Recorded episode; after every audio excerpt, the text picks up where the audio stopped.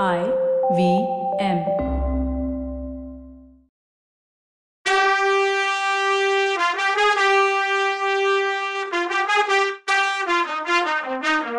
வணக்கங்க. நான் கவிதா பேசுறேன். வெல்கம் டு கதை பாட்காஸ்ட் பொன்னியின் செல்வன். இது எபிசோட் நம்பர் இருநூத்தி இருபது. நான் எவ்வளவு தூரமா போனாலும் உங்க ஃப்ரெண்ட்ஷிப்பை காப்பாத்திக்க முடியாதுன்னு சொல்றீங்களான்னு கேட்டான் வல்லவன். நாம இவனுக்கு எவ்வளோ வாயாயிடுச்சு? இளவரசர்கிட்டயே எப்படி பேசுறான் பாருங்கன்னு திட்டுட்டு இருக்க நேரத்துல இளவரசர் அப்படி இல்ல. ரொம்ப நாள் என்ன நீங்க பிரிஞ்சிருக்க முடியாதுன்னு சொல்றேன். கொஞ்ச நாளுக்கெல்லாம் நானும் இலங்கைக்கு வந்து உங்களோட சேர்ந்துக்கலான்னு பிளான் உங்களை கூட கூட்டிட்டு கடல் கடந்து போய் தீவுகளுக்கு போகலான்னு நினைச்சிருக்கேன். நம்ம கூட சமுத்திரகுமாரிய கூட்டிட்டு போக முடியலையேன்னு தான் வருத்தம் அப்படின்னாரு. ஐயா என்னோட சேர்ந்து நீங்க மந்திர தந்திரம் கத்துக்கிட்ட மாதிரி உங்களோட பழகினதுல இருந்து நான் உண்மையையே பேசுறதுன்னு முடிவு பண்ணியிருக்கேன். அதனால இப்போ என் மனசுல உள்ளத சொல்லட்டுமான்னு கேட்டான் வல்லவன். தாராளமான்னு சொன்னாரு இளவரசர். என் நண்பன் சேந்தன் அமுதன் கிட்ட இருந்து அதான் உங்க சித்தப்பா மதுராந்தக சோழர் கிட்ட இருந்து சோழ நாட்டை நீங்க எடுத்துக்கிறீங்க. அது ஒரு மாதிரி நியாயம்தான். நீங்களே முடிசூடணும்னு மக்களும் விரும்புறாங்கன்னு காரணமும் சொல்லலாம். ஆனா அவர்கிட்ட இருந்து பூங்குழலியையும் அபகரிச்சிருந்தா அது மாதிரி பெரிய துரோகம் வேற எதுவுமே இல்லை. அதுக்கு நியாயமே சொல்ல முடியாது. சமுத்திரகுமாரி இப்போ மதுராந்தகரோட தர்ம பத்தினிங்கிறத ஞாபகம் வச்சுக்கோங்கன்னு ரொம்ப சீரியஸா அவருக்கு புத்தி சொன்னா வல்லவன். பொன்னியின் செல்வர் கலகலன்னு சிரிச்சாரு. என்ன வல்லவரே? என்ன தசகண்ட அதான் பத்து தலை ராவண வரிசையில சேர்த்துடுவீங்க போலையேன்னு சொன்னாரு.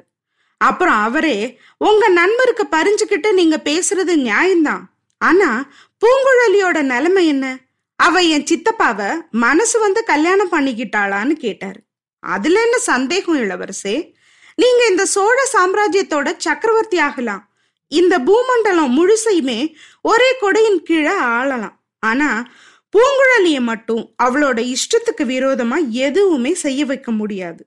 செம்பியன் மாதேவியோட செல்வ புதல்வர் கிட்ட பூங்குழலி வச்சிட்டு இருக்க அன்பு எவ்வளவுன்னு தெரிஞ்சுக்கிற பாக்கியம் எனக்கு கிடைச்சது. அதுக்கு இணையான அன்பை நான் இன்னொருத்தர்கிட்டயும் பார்த்திருக்கேன்னு சொன்னா வல்லவன். அது யாரு? என்கிட்ட சொல்லலான்னா சொல்லுங்க அப்படின்னாரு இளவரசர். கொடும்பாளூர் இளவரசி வானதி கிட்டதான் அது மாதிரி பாசத்தை வேற எங்க பார்க்க முடியும்னு கேட்டான். அதுக்கு இளவரசர் பொய் பொய். நெஜம் பேசுற விரதத்தை அதுக்குள்ள மறந்துட்டீங்களா? மனசுல ஒன்ன வச்சுக்கிட்டு வெளியில ஒன்னு பேசுறீங்கன்னு சொன்னார். இல்லையா? மனசுல உள்ளதை தான் சொல்றேன்னு சொன்னான் அவன். சரி வேற எங்கேயும் இந்த காதலை பார்த்தது இல்லையா நிஜமா? அப்படின்னு கேட்டாரு இளவரசர். இல்லைன்னு தான் சொல்றேன்னா அவன். அட பாவி இறக்கம் இல்லாத அரக்கனே. உனக்காக ஒரு பொண்ணு தன் உயிரை தியாகம் பண்ண முன் வந்து புத்தி பேதளிச்சு போயிருக்கா? அவளோட காதல் உனக்கு பெருசா தெரியலையான்னு கேட்டாரு பொன்னியின் செல்வர். உண்மையான கோபத்தோடையே கேட்டாரு. வந்தியத்தேவன் கொஞ்ச நேரம் மௌனமா இருந்தான். அப்புறம் ஐயா நீங்க காரண காரியத்தை மாத்தி சொல்றீங்க. மணிமேகலை கிட்ட எனக்கு இறக்கம் இல்லாம இல்ல. அவளை நினைச்சு நினைச்சு நான் கண்ணீர் விடுறேன். ஆனா அவ இப்படி பிச்சை ஆனதுக்கு காரணம் நான் இல்ல. அவளோட அண்ணன் கந்தமாறன். இன்னும் அந்த பொண்ணுக்கு நாங்க ரெண்டு பேருமே இறந்த காலம் ஆயிட்டோம். இனிமே அதை பத்தி பேசி என்ன புண்ணியம்னு சொன்னா வல்லவன். கொஞ்சம் முன்னாடி கோமா பேசுனதுக்காக நான் வருத்தப்படுறேன்னு சொன்னாரு பொன்னியின் செல்வர் எனக்கு அதுல வருத்தமும் இல்லை வியப்பும் இல்லை. இது மாதிரி திடீர் திடீர்னு கோவம் வரும்னு தான் சீக்கிரமே இலங்கைக்கு போகணும்னு நினைக்கிறேன்னா அவன். அப்போ இளவரசர் உங்களை இலங்கைக்கு அனுப்புறதுக்கு இன்னொரு காரணமும் இருக்கு. கொஞ்ச நாள் நீங்க தூர தேசத்துல இருந்துட்டு திரும்பி வந்தா ஒருவேளை மணிமேகலைக்கு உங்களை அடையாளம் தெரியலான்னு என் அக்கா நினைக்கிறாங்கன்னு சொன்னாரு. தெரிஞ்சுக்கிட்டேயா என்ன இலங்கைக்கு அனுப்புறதுல உங்களை விட இளைய பிராட்டிக்கு தான் ரொம்ப அக்கறை போல? நாம யார பத்தி பேசுறோமோ அவங்களே வந்துட்டு இருக்காங்கன்னு சொன்னா வல்லவன் கையை காட்டி. அங்க குடமுருட்டி நதிக்கரையோட வந்த நண்பர்கள் ரெண்டு பேருமே திருவையாத்துல இருந்து தஞ்சாவூர் போற ராஜபாட்டைய நெருங்கிட்டு இருந்தாங்க அந்த ராஜபாட்டையில முன்னாடியும் பின்னாடியும் பரிவாரங்கள் புடைசூழ பல்லக்கு ஒண்ணு வந்துட்டு இருந்துச்சு அதுல குந்தவையும் கொடும்பாளூர் வானதியும் வந்தாங்க. குதிரை மேல வந்த ரெண்டு பேரையும் பார்த்ததும் அந்த பொண்ணுங்க கண்ணு சந்தோஷத்துல சிரிச்சுது. இளவரசிகளோட பல்லக்க பொன்னியின் செல்வர் குதிரை நெருங்குனுச்சு. அப்போ பின்னால இருந்த வல்லவன் ஐயா ஜாக்கிரத. இளவரசிகளோட பொல்லாத பல்லக்கு நம்ம சாது குதிரைய மோதிட போகுதுன்னு சொன்னான். கிட்டத்தட்ட அதே இடத்துல தான் முன்னாடி ஒரு தடவை இதே மாதிரி நந்தினி கிட்ட சொன்னது அவனுக்கு ஞாபகம் வந்துச்சு. அது நடந்து முழுசா ஆறு மாசம் கூட ஆகல. ஆனா இதுக்குள்ள எவ்வளோ நடந்து முடிஞ்சு போச்சு? சரி குந்தவை வல்லவன் சொன்னதை கேட்டு பூரிச்சு சிரிப்பை அடக்கிக்கிட்டு தம்பி உங்களை பார்த்தா ஏதோ முக்கியமான விஷயத்த பத்தி பேசிட்டு வர மாதிரி தெரியுது. உங்க முகம் அவ்வளோ சந்தோஷமா இருக்கேன்னு கேட்டா. ஆமாக்கா சந்தோஷமான விஷயம்தான். ஆனா அது வானதிக்கு அவ்வளோ சந்தோஷம் தராது. என் கல்யாண முகூர்த்தம் நெருங்கிட்டு வந்துட்டு இருக்குல்ல. நான் காதலிச்சு கல்யாணம் பண்ணிக்க போற பொண்ணை பார்த்துட்டு சந்தோஷப்பட்டோம். அவளோட ரூப லாவண்யங்களை பத்தி பேசிட்டு வந்தோன்னாரு பொன்னியின் செல்வர். கொஞ்சம் முன்னாடி சந்தோஷமா சிரிச்ச அந்த ரெண்டு பொண்ணுங்களும் வருத்தமாயிட்டாங்க. வானதி தலையை குனிஞ்சுக்கிட்டா குந்தவை முகத்துல கோபம் வியப்பு சந்தேகம் ஆத்திரம்னு எல்லா உணர்வும் தோன்றி மறைஞ்சுது. இது என்ன வெக்கம் இல்லாத பேச்சு? இந்த பொண்ணோட மனசை கஷ்டப்படுத்துறதுல உனக்கு என்ன சந்தோஷம்னு கேட்டா குந்தவை. வானதி குந்தவைய பார்த்து அக்கா ஏன் இப்படி சொல்றீங்க? எனக்கு எதுக்கு வருத்தம்னா பதில் ஒன்னும் சொல்லாம பொன்னியின் செல்வர் புன்னகையோட நிக்கிறத பார்த்த குந்தவை கொள்ளிடக்கரைக்கு தானே போயிட்டு வரீங்க? அங்க எந்த பொண்ணை பாத்தீங்க எந்த ஊரு? என்ன பேரு? என்ன குலோன்னு அடுக்கடுக்கா கேள்வி கேட்டான் அப்போ வல்லவன் குறுக்க வந்து தேவி இளவரசர் கல்யாணம் பண்ண போற பொண்ணு யாரையும் நாங்க பார்க்க போகல. இந்த பஞ்ச நதி பாயிற பகுதியில உள்ள நிலமகளைத்தான் இது வரைக்கும் பார்த்துட்டு வந்தோம். சோழ வள நாட்டோட இயற்கை அழகு பத்தி பேசிட்டு வந்தோம்.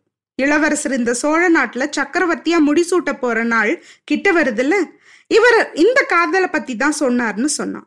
ஆஹா என் தம்பிக்கு இப்படிலாம் பேச முன்னாடி தெரியாதே. அவனுக்கு நீங்க தான் இதெல்லாம் கத்து கொடுத்துட்டீங்க போல இருக்குன்னு சொன்னா குந்தவி. அருள்மொழிவர்மர் சிரிச்சுக்கிட்டே நண்பா உங்களுக்கு இது தேவைதான். உங்க சிநேகிதத்துக்கு பின்னாடி தான் எனக்கு மந்திர தந்திரம் வந்திருக்குன்னு நான் முன்னாடியே சொன்னேன்ல. என் அக்காவும் அப்படிதான் சொல்றாங்க. பாருங்கன்னாரு இது என்ன வீண் பழி? அக்காவும் தம்பியும் ஒத்து பேசிக்கிட்டது மாதிரி என் மேல குத்தம் சொல்றீங்களேன்னு பாவமா சொன்னான் வல்லவன். இன்னும் உங்க மேல நிறைய புகார் இருக்கு. என் தம்பி சொல்லியிருக்க முடியாத அளவு புகார் இருக்கு. அதையெல்லாம் நடுரோட்ல நின்னு சொல்லிட்டு இருக்க முடியாதுன்னு சொன்னா குந்தவை. ஆஹா நான் சந்தேகப்பட்டது சரியா போச்சுன்னு சொன்னா வல்லவன். என்ன சந்தேகப்பட்டீங்கன்னு கேட்டா அவ. என்னை இலங்கை படைக்கு சேனாதிபதியாக்கி அனுப்புறதே என் தப்புக்கு தண்டனையோன்னு சந்தேகப்பட்டேன்னா அவன். அதுக்கு பொன்னியின் செல்வர் பாத்தீங்களாக்கா சோழ வம்சத்துக்காரங்களோட நன்றியுணர்ச்சி மேல இவருக்கு எவ்வளோ நம்பிக்கைன்னு இப்போ தெரியுதா? அப்படின்னு கேட்டார். ஆமா தம்பி. நமக்கு இவர்கிட்ட நன்றி இல்லைங்கிறது உண்மைதான்னா குந்தவை. எனக்கா இப்படி சொல்லிட்டீங்கன்னு கேட்டாரு பொன்னியின் செல்வர். ஆமா தம்பி. அடுத்தவங்க செய்யற உதவிக்கு நன்றி சொல்லலாம். நண்பர்களுக்குள்ள எதுக்கு சொல்லணும்? திருக்குறள் சொல்றது மாதிரி உடுக்க இழந்தவன் கை போல் அங்கே இடுக்கன் களைவதாம் நட்புன்னு அதாவது நழுவின ட்ரெஸ்ஸை எடுத்து இடுப்புல கட்டி விடுறதுக்காக கைக்கு நன்றி சொல்ல முடியுமா? அது மாதிரி தான் குந்தவை. அதுக்கு வல்லவன் தேவி நன்றி எல்லாம் சொல்ல வேணாம். தண்டனை தராம இருந்தா அதுவே பெரிய நன்றின்னா. தம்பி நீயும் சரி இவரும் சரி. ஒன்னு ஞாபகம் வச்சுக்கோங்க. இவரை எனக்கு உதவியா இருக்க சொல்லி நம்ம அண்ணன் அனுப்பினான். அந்த வேலையில இருந்து நான் இன்னும் இவரை விடலன்னு சொன்னா குந்தவை. இவருக்கு விடுதலையே தர வேணாக்கா. ஆயுள் தண்டனையாவே கொடுத்தாலும் எனக்கு ஓகே தானாரு இளவரசர். இலங்கையில இவரால எனக்கு சில காரியம் ஆக வேண்டி இருக்குன்னு சொன்னா குந்தவை. போறதுக்கு முன்னால உங்ககிட்ட வந்து விடைபெற்றுட்டு போறேன் தேவி அப்படின்னு வல்லவன் சொன்னான் அப்படின்னா என்கிட்ட சொல்ல நீங்க பழைய அறைக்கு வர வேண்டி இருக்கும்னு சொன்னா குந்தவை. அப்போ பொன்னியின் செல்வர் அக்கா இப்ப எங்க புறப்பட்டு போறீங்கன்னு கேட்டார். திருவையாத்துக்கு போறோம். இன்னைக்கு மார்கழி திருவாதிர நாள் இல்ல செம்பியன் மாதேவியும் மதுராந்தகரும் பூங்குழலியும் காலையிலேயே போயிட்டாங்க. நீங்களும் வர்றீங்களான்னு கேட்டா குந்தவை. இல்ல நாங்க இப்போ வரல. திருவையாறு நகருக்குள்ளே போகக்கூடாதுன்னு ஆத்தங்கரையோட வந்தோன்னு சொன்னாரு பொன்னியின் செல்வர். அப்பர் பெருமான் திருவையாத்துல கைலாசத்தையே கண்டு பரவசமடைஞ்சார். உங்களுக்கு ஆனா அங்க போகவே பிடிக்கல. ஒருவேளை நீங்களும் வைஷ்ணவங்க ஆயிட்டீங்களோன்னு கேட்டா குந்தவை. அப்படிலாம் ஒன்றும் இல்லைக்கா. திருவையார் போனா அப்பர் பெருமான் மாதிரி அங்க போகணும்னு சொன்னாரு பொன்னியின் செல்வர். அப்பர் எப்படி போனாரு அப்படின்னு கேட்டா அவர். அவரோட பாடல்லையே சொல்லியிருக்காரே யாதும் சுவடுபடாமல் ஆடம்பரம் எதுவும் இல்லாமல் தான் தான் திருநாவுக்கரசர்னு சொல்லிக்காம பூஜைக்காக பூவும் தண்ணியும் கொண்டு போன அடியார் கூட்டத்தோட போனார். அதனால திருவையாத்துல கைலாசத்தையே பார்க்க முடிஞ்சது. நாம அங்க ராஜரீக ஆடம்பரத்தோட போனா கடவுளை தரிசிக்க முடியாது. ஜனங்களும் சுவாமி தரிசனத்தை மறந்துட்டு நம்மளை சுத்திக்கிட்டு நிப்பாங்கன்னு சொன்னாரு இளவரசர். ஆமாமா உன்னோட ஜாதக விசேஷம் அப்படி. உன்னை பார்த்தாலே மக்கள் வந்து சூழ்ந்துக்கிட்டு மன்னர் மன்னருக்கு ஜெய் பொன்னியின் செல்வருக்கு ஜெயின்னு கோஷம் போட தொடங்குவாங்க. ஆனா எங்களுக்கு அவ்வளோ ஆபத்து இல்லை. அதோட நாங்க ஜனக்கூட்டத்துக்கு இடையிலையும் போக மாட்டோம். திருவாதிர திருநாளுக்காக சுவாமி ஊர்வலம் வரும்போது நம்ம அரண்மனை மேல் மாடத்துல நின்று கடவுள் தரிசனம் பண்ணிப்போம்னா குந்தவை. அக்கா ஒரு பழைய பாட்டு ஞாபகம் இருக்கா? அண்ட சராசரத்தையும் அகில உலகங்களையும் ஆகாச வெளியில உள்ள எல்லா நட்சத்திரங்களையும் படைச்சவர் கடவுள். அவர் ஆதிரை இன்னும் திருவாதிரை நட்சத்திரத்துக்கு மட்டுமே உரியவர்னு கொண்டாடுறது மக்களோட அறியாமை.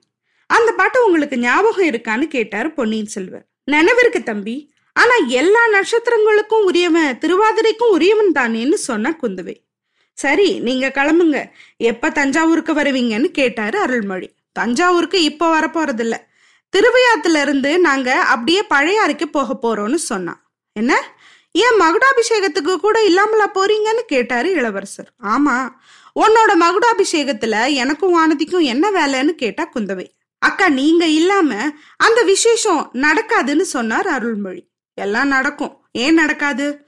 பட்டாபிஷேகத்துக்கு நாள் வச்சு கொடுத்தவர் யாரு தெரியுமா? ராமரோட பட்டாபிஷேகத்துக்கு நாள் பார்த்து சொன்ன சந்ததியில வந்தவர்னு சொன்ன குந்தவை. எனக்கு நாள் நட்சத்திரம் ஜோசி ஆரூடம் இதுல எல்லாம் நம்பிக்கையே இல்லை. நம்ம கடமையை செய்யற எல்லா நாளும் நல்ல நாள் தான். சோம்பி இருக்கிற எல்லா நாளும் கெட்ட நாள் தான்னு சொன்னாரு இளவரசர். உன்னோட வாழ்நாள் எல்லாம் நல்ல நாளாவே இருக்கட்டும் தம்பி. நாங்க போய் கடவுள்கிட்ட உனக்காக வேண்டிக்கிறோம்னு சொன்னா குந்தவை. எனக்காகவா? என்ன வேண்டிக்க போறீங்க? அப்படின்னு கேட்டார். இந்த நிலமகள் மேல நீ வச்சிருக்க காதல் நிறைவேறட்டும். உன் மகுடாபிஷேகம் தடையில்லாம நடக்கட்டும்னு கடவுள்கிட்ட வேண்டிக்கிறோம்.